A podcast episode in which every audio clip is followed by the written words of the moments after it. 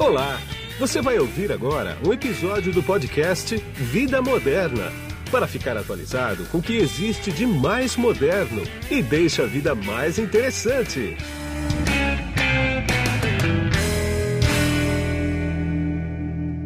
Bom, quem está na ponta da conexão aqui comigo agora, através do GoToMeeting da LogMeIn, é o André Romero, especialista em construção de marcas do PDV, que é o ponto de venda, mestre em varejo e mercado de consumo e diretor da Alice Comunicação, que é uma empresa da Alice Field Marketing. Tudo bem, André?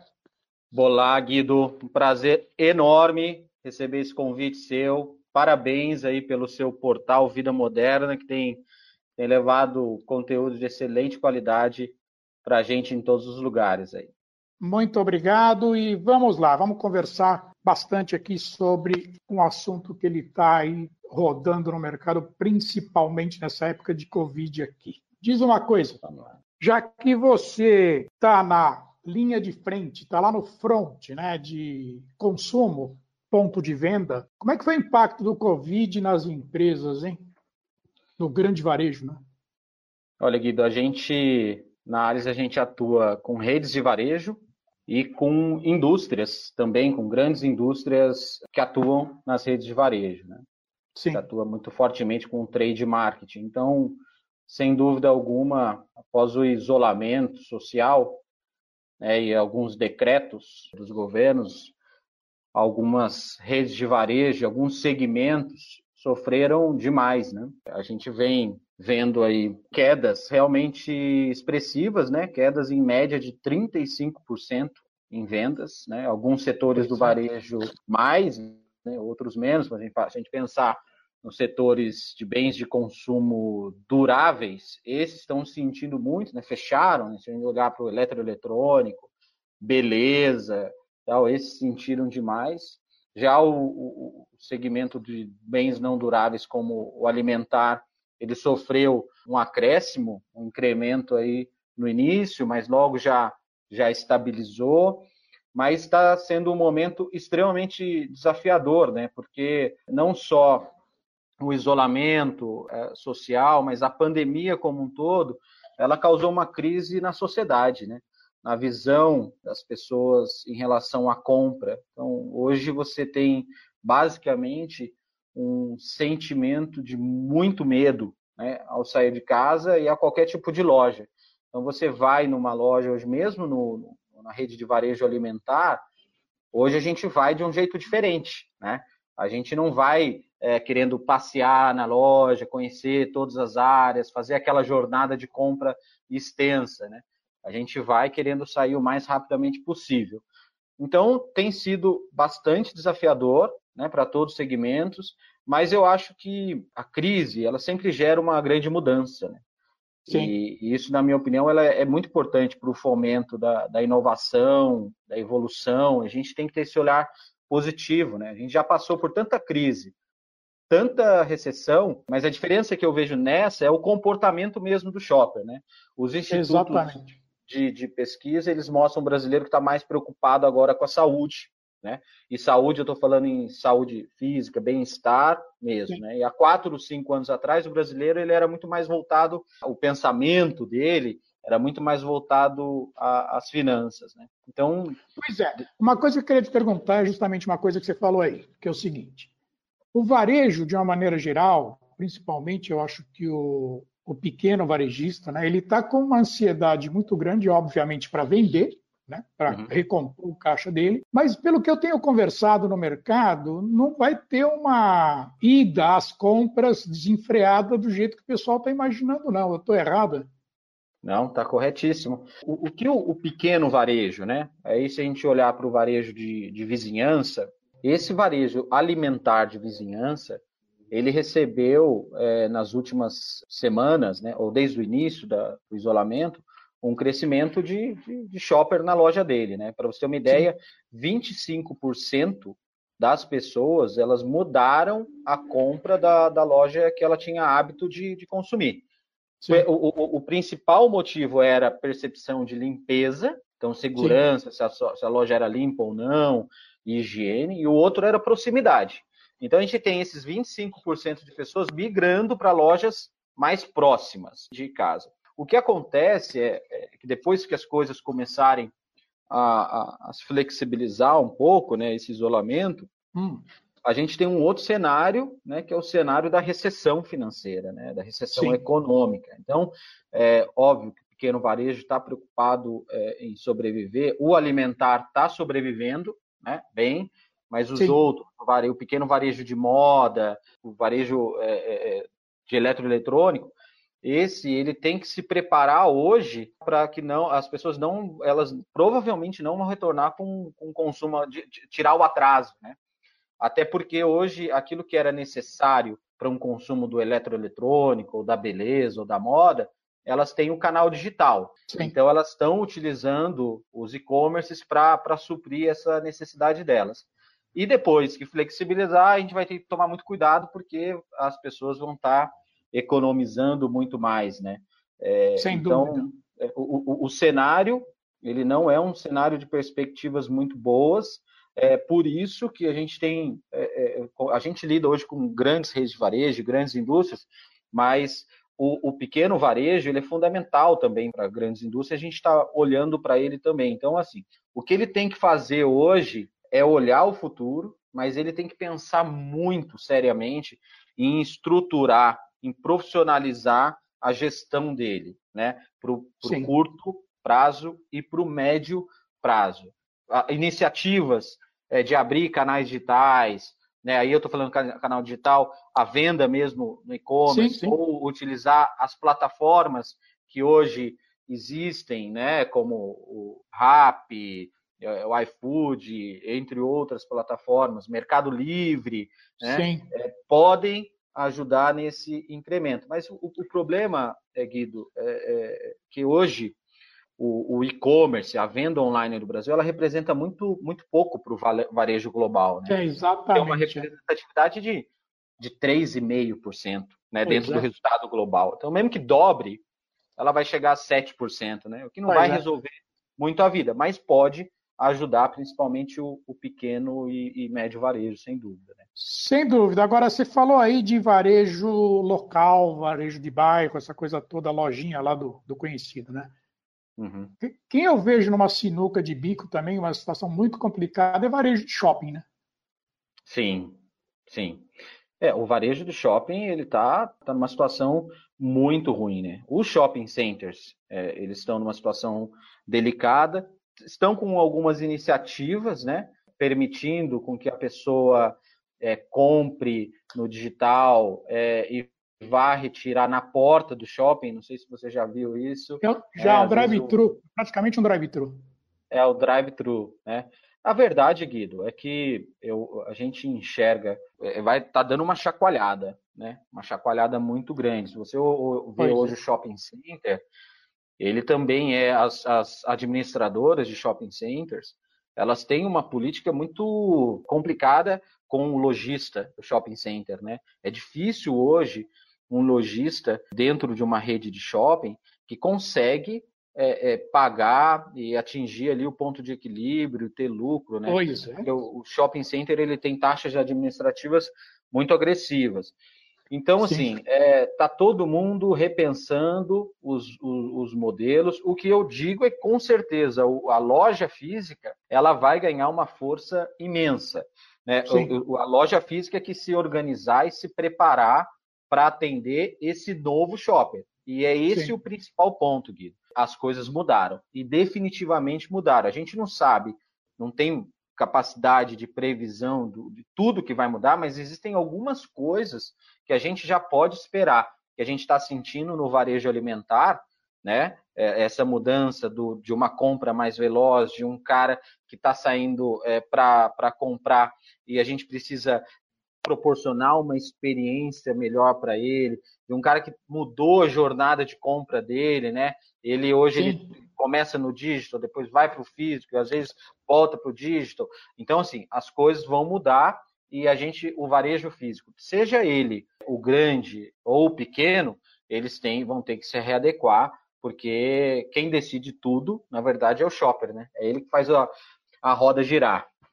Exatamente. Agora, vamos pegar o, o, o lado da Alice, né? o lado da tua empresa. Uhum. Como é que foi o impacto da Covid na empresa? Eu quero dizer o quê? Deve ter aumentado barbaramente aí a tua demanda, né? Olha, a gente teve desde o. A gente, a Alice, ela tem. Hoje é, é a única agência, né? Foi a primeira agência de field marketing do país. O que, que é isso? É, é uma agência que tem um olhar mais para o varejo, para o campo, né? Não hum. só na contratação de mão de obra e promotores, mas essa é uma frente importante para a gente, né, que é a contratação dessas pessoas para o campo, mas também a gente tem a parte de BI, né, que é o Business Intelligence, a parte de comunicação como a única agência de comunicação focada no trade né, do, do, do país. Então, a, a parte de, de, contratação de mão de obra, você uma ideia, a gente teve um acréscimo de duas mil pessoas, né? Aumentou consideravelmente, né? Hoje a gente está com uma base de 7 mil pessoas atuando no Brasil todo, né? E, e, e eu acho que para a gente, a gente teve um crescimento, sim, né? muito embora alguns clientes nossos, de alguns segmentos que estão sofrendo é, mais, estão em dificuldades, a gente tem é, montado estratégias junto com eles para encontrar saídas, né? Mas o que, que acontece hoje, né? Hoje, mais do que nunca, o merchandising ele se tornou fundamental, né? Porque você tem um shopper com comportamento de compra diferente, você Sim. tem o ajuste das categorias, né? Lá na ponta conveniência ganhou relevância considerável. Né? Então, a gente vai ter que. As indústrias estão revendo toda a organização de planograma, né? Planograma, que é a organização dos produtos na gôndola, né? Para que eles tornem mais visíveis, mais fáceis. Então, por exemplo, hoje, é, vamos supor, a, a, pessoa vai numa, numa loja, no supermercado, ela vai com uma lista já preparada, ela entra no supermercado basicamente com uma lista voltada às necessidades básicas dela. Então, se Sim. eu tenho outras categorias, por exemplo, uma bebida alcoólica, tem baixa penetração na, na cesta do shopper, né? Então, o que, que acontece? O, o, cara, às vezes, ele nem vai para aquele corredor da bebidas. Então, a bebida está tendo que ajustar a comunicação dela e a exposição dela para áreas onde esse shopper vai passar. Então, o que, ah, que a gente tem feito? Ah, vamos colocar bebida na área de frutas, para o cara fazer um drink. Vamos colocar o queijo parmesão na área de massas, né? O que a gente fala do, do cross merchandising. Então, Sim. É, toda essa estratégia, né, é, que é, enfim, é o momento de informar, a hora que o cara entrou no, no ponto de venda, ele entra com tanta pressa que se a gente não informar ele da maneira mais eficiente possível, é, e hum. gerar percepção de valor, que também é outro ponto importante, porque hoje as pessoas estão mais sensíveis a preço, então, Sim. assim, é, elas estão controlando mais é, o, o, o, gasto dela no supermercado, eu tenho que gerar valor, então comunicação no ponto de venda é fundamental, então, é, é, obviamente que a gente acaba crescendo porque as indústrias são mais preocupadas com isso, né? E o, o ponto também é que o, o merchandising, né, o promotor ali hum. na supermercado ou na rede de varejo, ele contribui para uma venda mais assistida, né? Então ele pode ajudar Sim. mais o shopper ali, ele vai organizar a gôndola, ele vai destacar o produto. Então, é, sim, a gente teve um crescimento e a gente espera é, poder continuar colaborando, Guido, porque a gente está com uma, um sentimento dentro da companhia é. É, de, de, muita colaboração, assim, sabe? Tá, não está fácil, né, é, para as indústrias, para as redes de varejo. Então, a gente tem utilizado é, mais do que com o nosso 150% para ajudá-los em estratégias que sejam eficientes no ponto de venda, né? E que estejam Entendi. a um custo acessível. Uma só que eu gostaria de destacar, só para exemplificar o que, que é isso, né? Há um tempo atrás, né? porque o que, que acontece? A indústria sabe que é importante, a rede de varejo também sabe que é importante ter o promotor ali no ponto de venda. Só que às vezes claro. eu tenho uma loja, um pequeno varejo, um médio varejo, né? eu indústria lá X, né? grandona, que eu colocar um promotor na loja pequena ou média, o promotor não se paga. A gente fala que é o custo de servir, né? É. Então eu tenho o, ali o sellout que eu tenho não paga o promotor. Então a gente desenvolveu uma tecnologia que chama Alice On Demand, que está tá estourando, assim, que é a uberização do promotor. Então, ao invés da indústria é muito legal. Ao invés da indústria ter um promotor contratado por mês, né, que ela tem um custo alto, ela contrata a demanda. Então, ah, eu quero contratar lá, e a gente trabalha no Brasil inteiro com isso, né? Que é outra dificuldade da indústria é chegar em pontos de venda muito distantes. Né? Sim. Então, eu quero contratar o, o promotor para montar a minha gôndola ou montar um ponto extra naquele supermercado lá longe. Ah, ela entra no nosso tema, contrata a demanda e ela paga por demanda. Então, isso tem colaborado em termos que eu falo que é a tecnologia inteligente para a indústria pegar e falar assim: olha, legal, eu, não, eu preciso do promotor para ter mais vendas, não tenho como pagar um promotor fixo, então eu vou pegar esse promotor por demanda. Né? Então, eu acho que é, é esse tipo de iniciativa que as indústrias têm que estar atentas. Né? Existem uma série de outras novas iniciativas no mercado né, que vão poder realmente agregar ah, para elas no momento que custo-benefício é fundamental. Entendi. Tem uma questão que eu vou, vou abusar de você agora aqui. Tem uma questão que eu, que eu tenho reparado nos mercados, não, não, não nos, nos grandes supermercados, até supermercado pequeno, como o Dia, por exemplo. Né? Eles estão mudando de maneira radical o layout deles. Tudo gôndola baixa. Hum. Parece um Whole Foods. Você deve conhecer o Whole Foods nos Estados Unidos. Uhum. Né? Com aquele jeitão do Whole Foods. Isso começou, acho que desse ano para cá, no máximo um ano para cá. Né? Essa mudança de estratégia, para que, que é? Para melhorar a circulação, para ele ter mais uma visão, para ele entrar num lugar e ver que a coisa é aberta, mais bonito, inclusive, né? do que aquele labirinto. Né? É. É, qual é que foi a estratégia para eles tomarem essa decisão? Não é só de layout, eu acredito eu. Tem, um, tem uma pegada de marketing aí também, né? Totalmente. Aguido, a gente eh, tem visto essas mudanças de layout, participado né, de algumas delas. O que basicamente existe por trás disso é você gerar uma experiência de compra no ponto de venda mais agradável. Sim. Hoje, você tem uma pessoa que ela está indo no supermercado, ou em outros também, outros segmentos, né? muitas vezes, não para ali simplesmente comprar um produto e ir para casa. Né? ela está ali para ter um momento também de prazer, né? a compra, comprar aquilo que ela gosta. A gente tá, tem conversado muito sobre que hoje o momento, ainda mais com essa adaptação das pessoas à compra digital, o ponto de venda físico, ele vai, a gente entende que ele pode e deve se tornar um quase que um showroom. Né? É. um showroom das marcas com um ambiente mais favorável. E, a, e quando você diminui a altura das gôndolas, você permite é, com que o shopper entenda melhor a área de circulação, né? Sim. Porque o, o, basicamente você tem no layout de loja uma preocupação com a jornada dele dentro da loja, né? O que a gente fala Sim. das hot zones. Então eu tenho o cara entra aqui geralmente ele vai para frutas, legumes e verduras, né? FLV. Depois é. ele vai para outro. Então eu tenho nessas áreas hot zones, onde eu trabalho mais estrategicamente. O ponto Sim. é que quando você tem uma gôndola muito alta, você impede ele de ver tudo que a loja pode oferecer. E a gente, é só a gente, todo mundo é shopper, né? Quando você entra numa loja que tem uma gôndola alta, você tem uma sensação. Quando você tem numa gôndola baixa, é outra sensação sim. muito mais agradável, né? Sim, é, então, o que tem por trás disso é, não é só a compra agradável, mas é uma preocupação das redes de varejo trazerem um ambiente, né? Porque a loja, o que diferencia, né? Se a gente olhar é, é, uma rede de varejo da outra rede de varejo, durante muito tempo foi preço. Ah, Sim. aquela é mais barata do que a outra.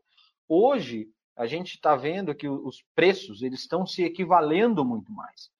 Então, o que está diferenciando uma rede de varejo da outra é a qualidade do serviço e do ambiente que ela proporciona. Então você vê hoje, a gente tem no caso do próprio Grupo Pão de Açúcar, cliente nosso, lojas com áreas de alimentação muito prazerosas, né? Que até uma outra marca que a gente atende, que é a Chef Time, que é agora a marca de gastronomia do, do Pão de Açúcar. Então, o Pão de Açúcar está com essa pegada bem europeia, americana, de, de ser muito mais do que um supermercado de mercearia básica, né?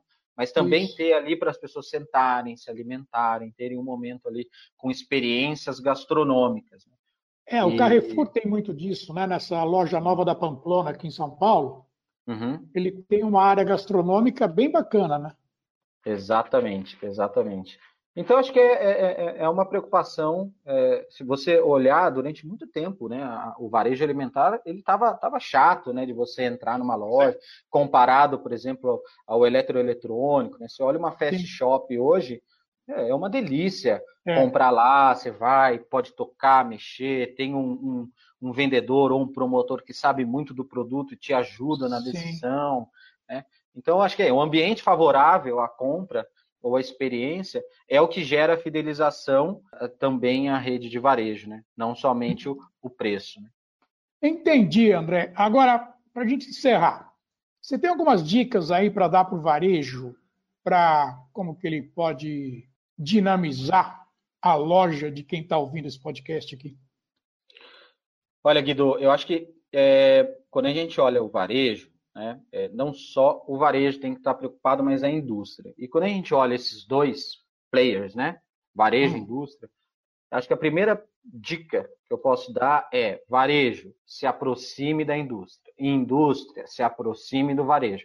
É o momento ah. de um colaborar com o outro, de sentar e entender a necessidade. Então, o vendedor da indústria ele tem que ser muito mais. Agora, ele não pode ser um tirador de pedido né, para o varejo. Ele tem que chegar e falar, varejo, qual é a sua necessidade? O que, que eu posso te ajudar? E, e, e, é uma relação que ela tem que deixar de ser apenas comercial, né? Ela tem que ser agora uma ação co colaborativa, porque é, a verdade é, sem o varejo a indústria não existe, sem a indústria o varejo também não existe, né? Pois é. Eu acho que esse é um, um, primeiro ponto. E outro, da indústria também se unir com a indústria, né? É, você, quando você se une com outra indústria, você otimiza a sua verba de trade, né, ou sua verba de marketing, você consegue fazer uma ação mais parruda é, e uma ação que, que visa atender o shopper que está entrando com pressa. Então, por exemplo, ah, eu sou uma empresa de laticínios que faço queijo, como eu dei o exemplo, vou me unir com uma empresa de massas e vamos fazer uma ação junta e criar um ambiente na loja do almoço de domingo, né? Um exemplo. Sim. Eu acho que isso vai facilitar a vida do shopper lá no, no varejo, né? Eu acho que fundamental é olhar para o shopper, né? Agora, outra dica é esse cara que está entrando na loja rápido. O que, que você pode fazer para facilitar a vida dele? Outro ponto importantíssimo, né? Se esse shopper está mais sensível a preço, então é você trazer é, embalagens econômicas, né? Que deem vantagem para ele, as é. famosas promo packs, onde ele pode é, comprar um produto e ganhar outro, e quem sabe até um brinde, onde ele pode gerar a, a experiência dentro de casa, que esse é um ponto importante, Guido. As pessoas estão tão sensibilizadas, né, causou tanto um, um, desequilíbrio emocional nas pessoas, uma carência né, do convívio né, hum. com outros, outras pessoas, que as pessoas estão em casa e elas estão muito abertas a viver novas experiências, né? Sim. Elas estão ficando mais tempo com a família. Então, poxa, eu marca lá, eu vou promover uma experiência para a pessoa é, realizar em casa. Isso tudo o shopper está valorizando. Eu acho que uma outra dica é, é, tomar cuidado com o preço, né? Tem algumas indústrias que estão é, é trabalhando pricing de maneira é, equivocada, né? Você tem que ter benefícios claros, né? A indústria que se mostrar parceira da sociedade é, vai ganhar muita, muito espaço. Outro ponto fundamental é a comunicação ser mais objetiva dentro do ponto de venda. Então, é, eu falo, tenha um trabalho de comunicação, de gôndola, é, um trabalho, uma estratégia de comunicação dentro do varejo, indústria de varejo e o próprio varejo, que vai ajudar a organizar a, a, o shopper a entender a jornada dele, os produtos dentro da sua loja. O que a gente falou de criar um showroom, né? Se preocupe com a experiência, né? Não, não amontoe a loja de produto, que agora, Sim. pô, estou desesperado para vender. Toma cuidado com isso, né? É, é importante esse ambiente favorável. O cross merchandising, que é muito importante para esse shopper que está correndo na loja, você facilitar a vida dele. Ah, eu vou unir aqui a cerveja com churrasco, né? Algumas redes já fazem isso. Sim. Produtos que se complementam, né? No intuito de facilitar o shopper. Então, olhe o shopper, quanto mais conveniência você puder gerar para ele, melhor, né? E outra que algumas empresas estão fazendo é que eu acho que assim dentro da própria indústria da rede varejo, de rede varejo, é o marketing se juntar com o trade marketing. né? São ah, duas entendi. áreas, às vezes, que não trabalham muito juntas, mas eles se Sim. juntarem e fazerem ações que vão do digital para o ponto de venda físico, ou do ponto de venda físico para o digital. Então, ah, eu comprei um produto lá, ah, eu tenho que acesse aqui e você vai entender como que pode fazer essa receita e vai ter acesso a um universo de possibilidades. Enfim, é, é, eu acho que é se juntar. A gente tem visto muito isso. Se junte, se junte, empresa, fornecedor. É hora de todo mundo sentar, colocar a bola no chão é, e ver como otimizar e fazer melhor, né? fazer mais e melhor. Pois é, quer dizer, vai ter que realmente repensar, fazer muito brainstorm aí para a coisa andar bacana, né? Exatamente, exatamente, Guido. Tá bom. Bom, eu quero agradecer bastante o teu papo comigo aqui, foi bem bacana. A gente vai voltar a se falar no pós-confinamento aí, depois de uns meses que terminar, quer dizer, sei lá quando é que vai terminar, nem médico sabe quando é que vai terminar isso, mas enfim.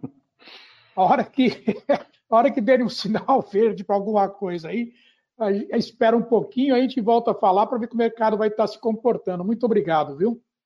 Obrigado a oportunidade, um prazer. Tá difícil, mas vamos ter fé que, que vai melhorar e vamos fazer por isso, né? Vamos colocar em prática e não só ficar esperando acontecer. Vamos, vamos para frente. Exatamente. E aqui foi Guido Orlando Júnior, diretor de conteúdo do portal Vida Moderna. Tchau. Você acabou de ouvir um episódio do podcast Vida Moderna. Assine grátis nos apps Spotify, iTunes, Deezer, Tuning, Google Podcast e Android Podcast.